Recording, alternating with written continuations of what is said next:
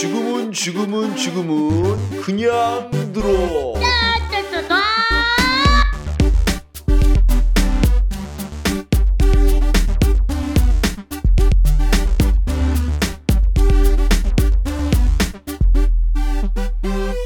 국내 최초 5등급을 위한 수능 국어 방송.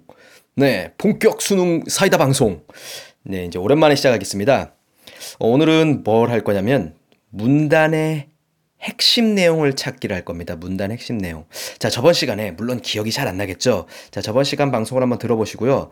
처음에 뭐 했냐면요. 글을 읽을 때 주어 서술어, 문장의 주어 서술어를 알아야 되고 그 다음에 더 나아가서 필수적인 성분을 알아야 된다고 했는데 이건 여러분이 좀 약간 문법이라고 생각할 수도 있어요. 이건 문법이 아닙니다. 의미론적 차원에서 하는 그런 과정이기 때문에 굉장히 중요해요.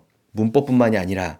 그래서 어, 이게 보통 자연스럽게 되는 학생들이 있고 안 되는 학생들이 있는데 이거는 꼭 연습을 해야 된다고 했고요. 두 번째는 뭐 했냐면 글의 구조를 파악하는 법이죠.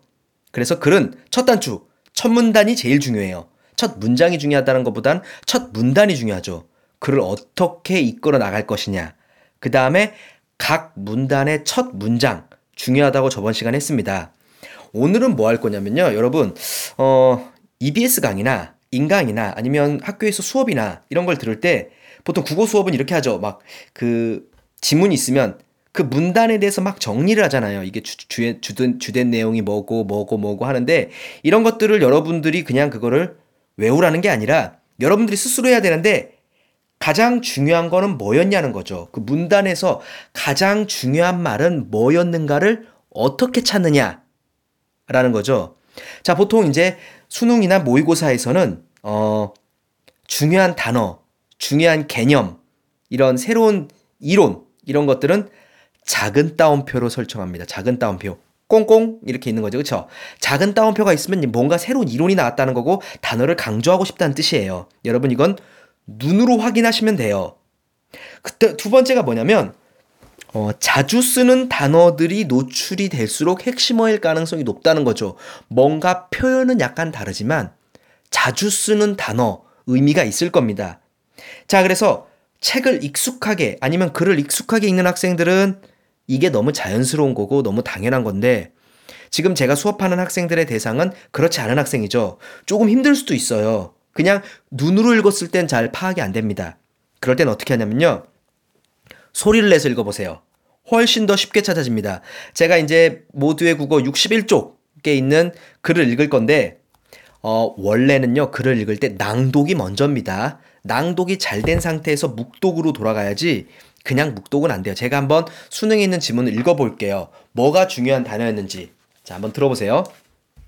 역사가 신채호는 역사를 아와 비아의 투쟁 과정이라고 정의한 바가 있다.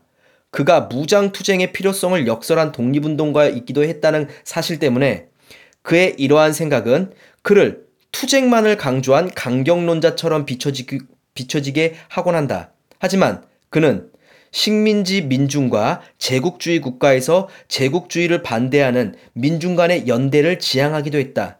그의 사상에서 투쟁과 연대는 모순되지 않았던 요소였던 것이다. 이를 바르게 이해하기 위해서는 그의 사상의 핵심인 아의 아를 정확하게 이해할 필요가 있다. 자, 이게 첫 문단입니다. 수능에 나온 글이고요. 자, 여기서 가장 많이 노출된 단어가 뭐죠? 일단 신채호 그 그의 그는 그 그의 사상 신채호란 사람이 중요한 건 맞죠? 신채호. 그 다음에 투쟁이란 단어와 연대라는 단어가 나옵니다.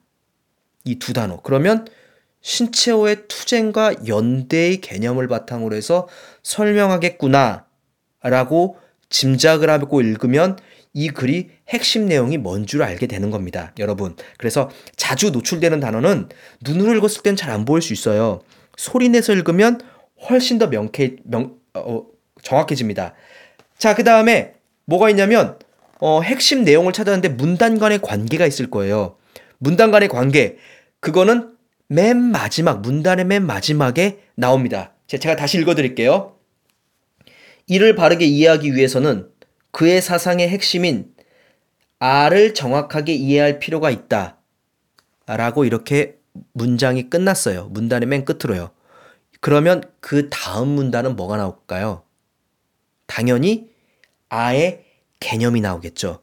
이런 식으로 여러분, 자, 자주 쓰이는 단어, 핵심 개념, 그 다음에 그 문단에서 중요한 것들 찾아가면서 읽으면 이 어렵, 사실 이거 굉장히 어렵다고 생각하거든요. 단어가 굉장히 어려워요. 이런 글들이 이제 보이기 시작할 겁니다. 여러분, 준비를 하셔야 돼요. 일단은 잘 안 되면요. 글을 소리내서 읽어보세요. 생각보다 많은 것들이 보일 겁니다. 여러분, 자, 오늘은 수업을 여기까지 마치겠습니다.